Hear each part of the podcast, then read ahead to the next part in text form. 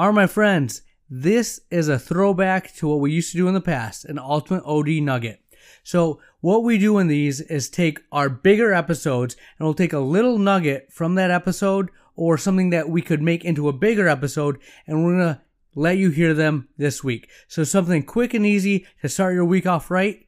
Here we go. All right, my friends. So this week I want to talk about the BHAG, the big, hairy, audacious goal.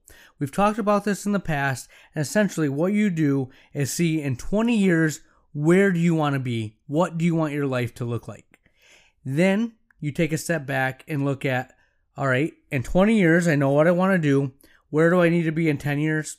Where do I need to be in five? In one year, what do I have to do to be making the steps towards that five year goal, 10 year goal, and then your 20 year goal? I cannot emphasize how important this is. I've been doing this with my intern. I did it for myself. Whenever I'm giving advice to uh, students coming through, we do this project.